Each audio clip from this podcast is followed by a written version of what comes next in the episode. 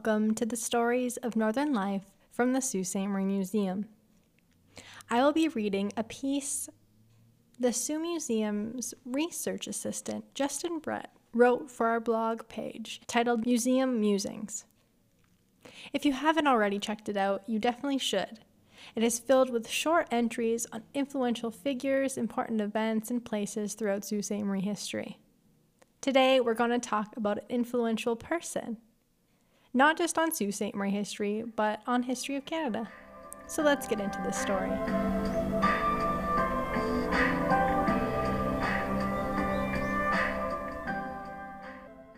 Sault Ste. Marie's City Hall recently had its name changed.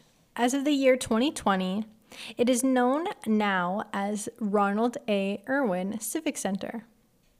Obviously, if someone has earned having their name on a building, they must have done some pretty impressive things.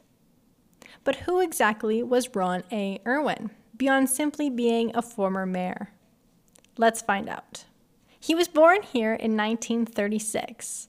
Irwin was quick to educate himself by acquiring both an undergraduate degree from the University of Western Ontario as well as a law degree from Osgoode Hall Law School of York University.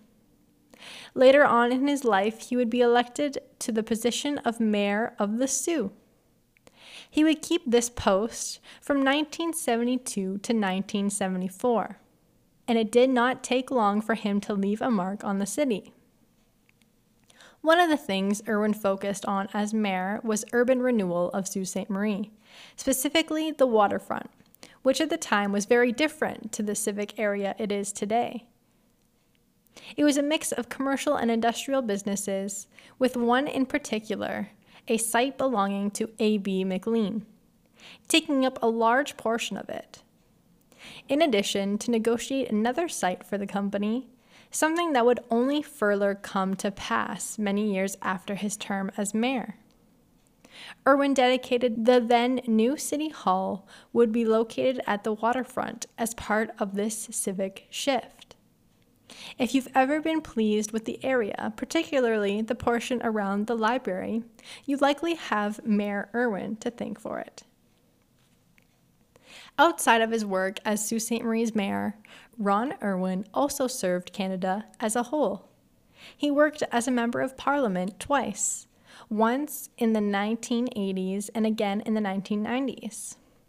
In the later period, he also served as Minister of Indian Affairs and Northern Development before having positions as ambassador to Ireland from 1998 to 2001 and consul and consul general of Canada in Boston from 2001 to 2005. His work in Canada brought Irwin much recognition. In 1975, he was appointed a member of the Order of Canada, an honor given to those who make extraordinary contributions to the country as a whole. He would also be awarded the Sault Ste. Marie Medal of Merit, a similar honor given to people that contributed greatly to our community.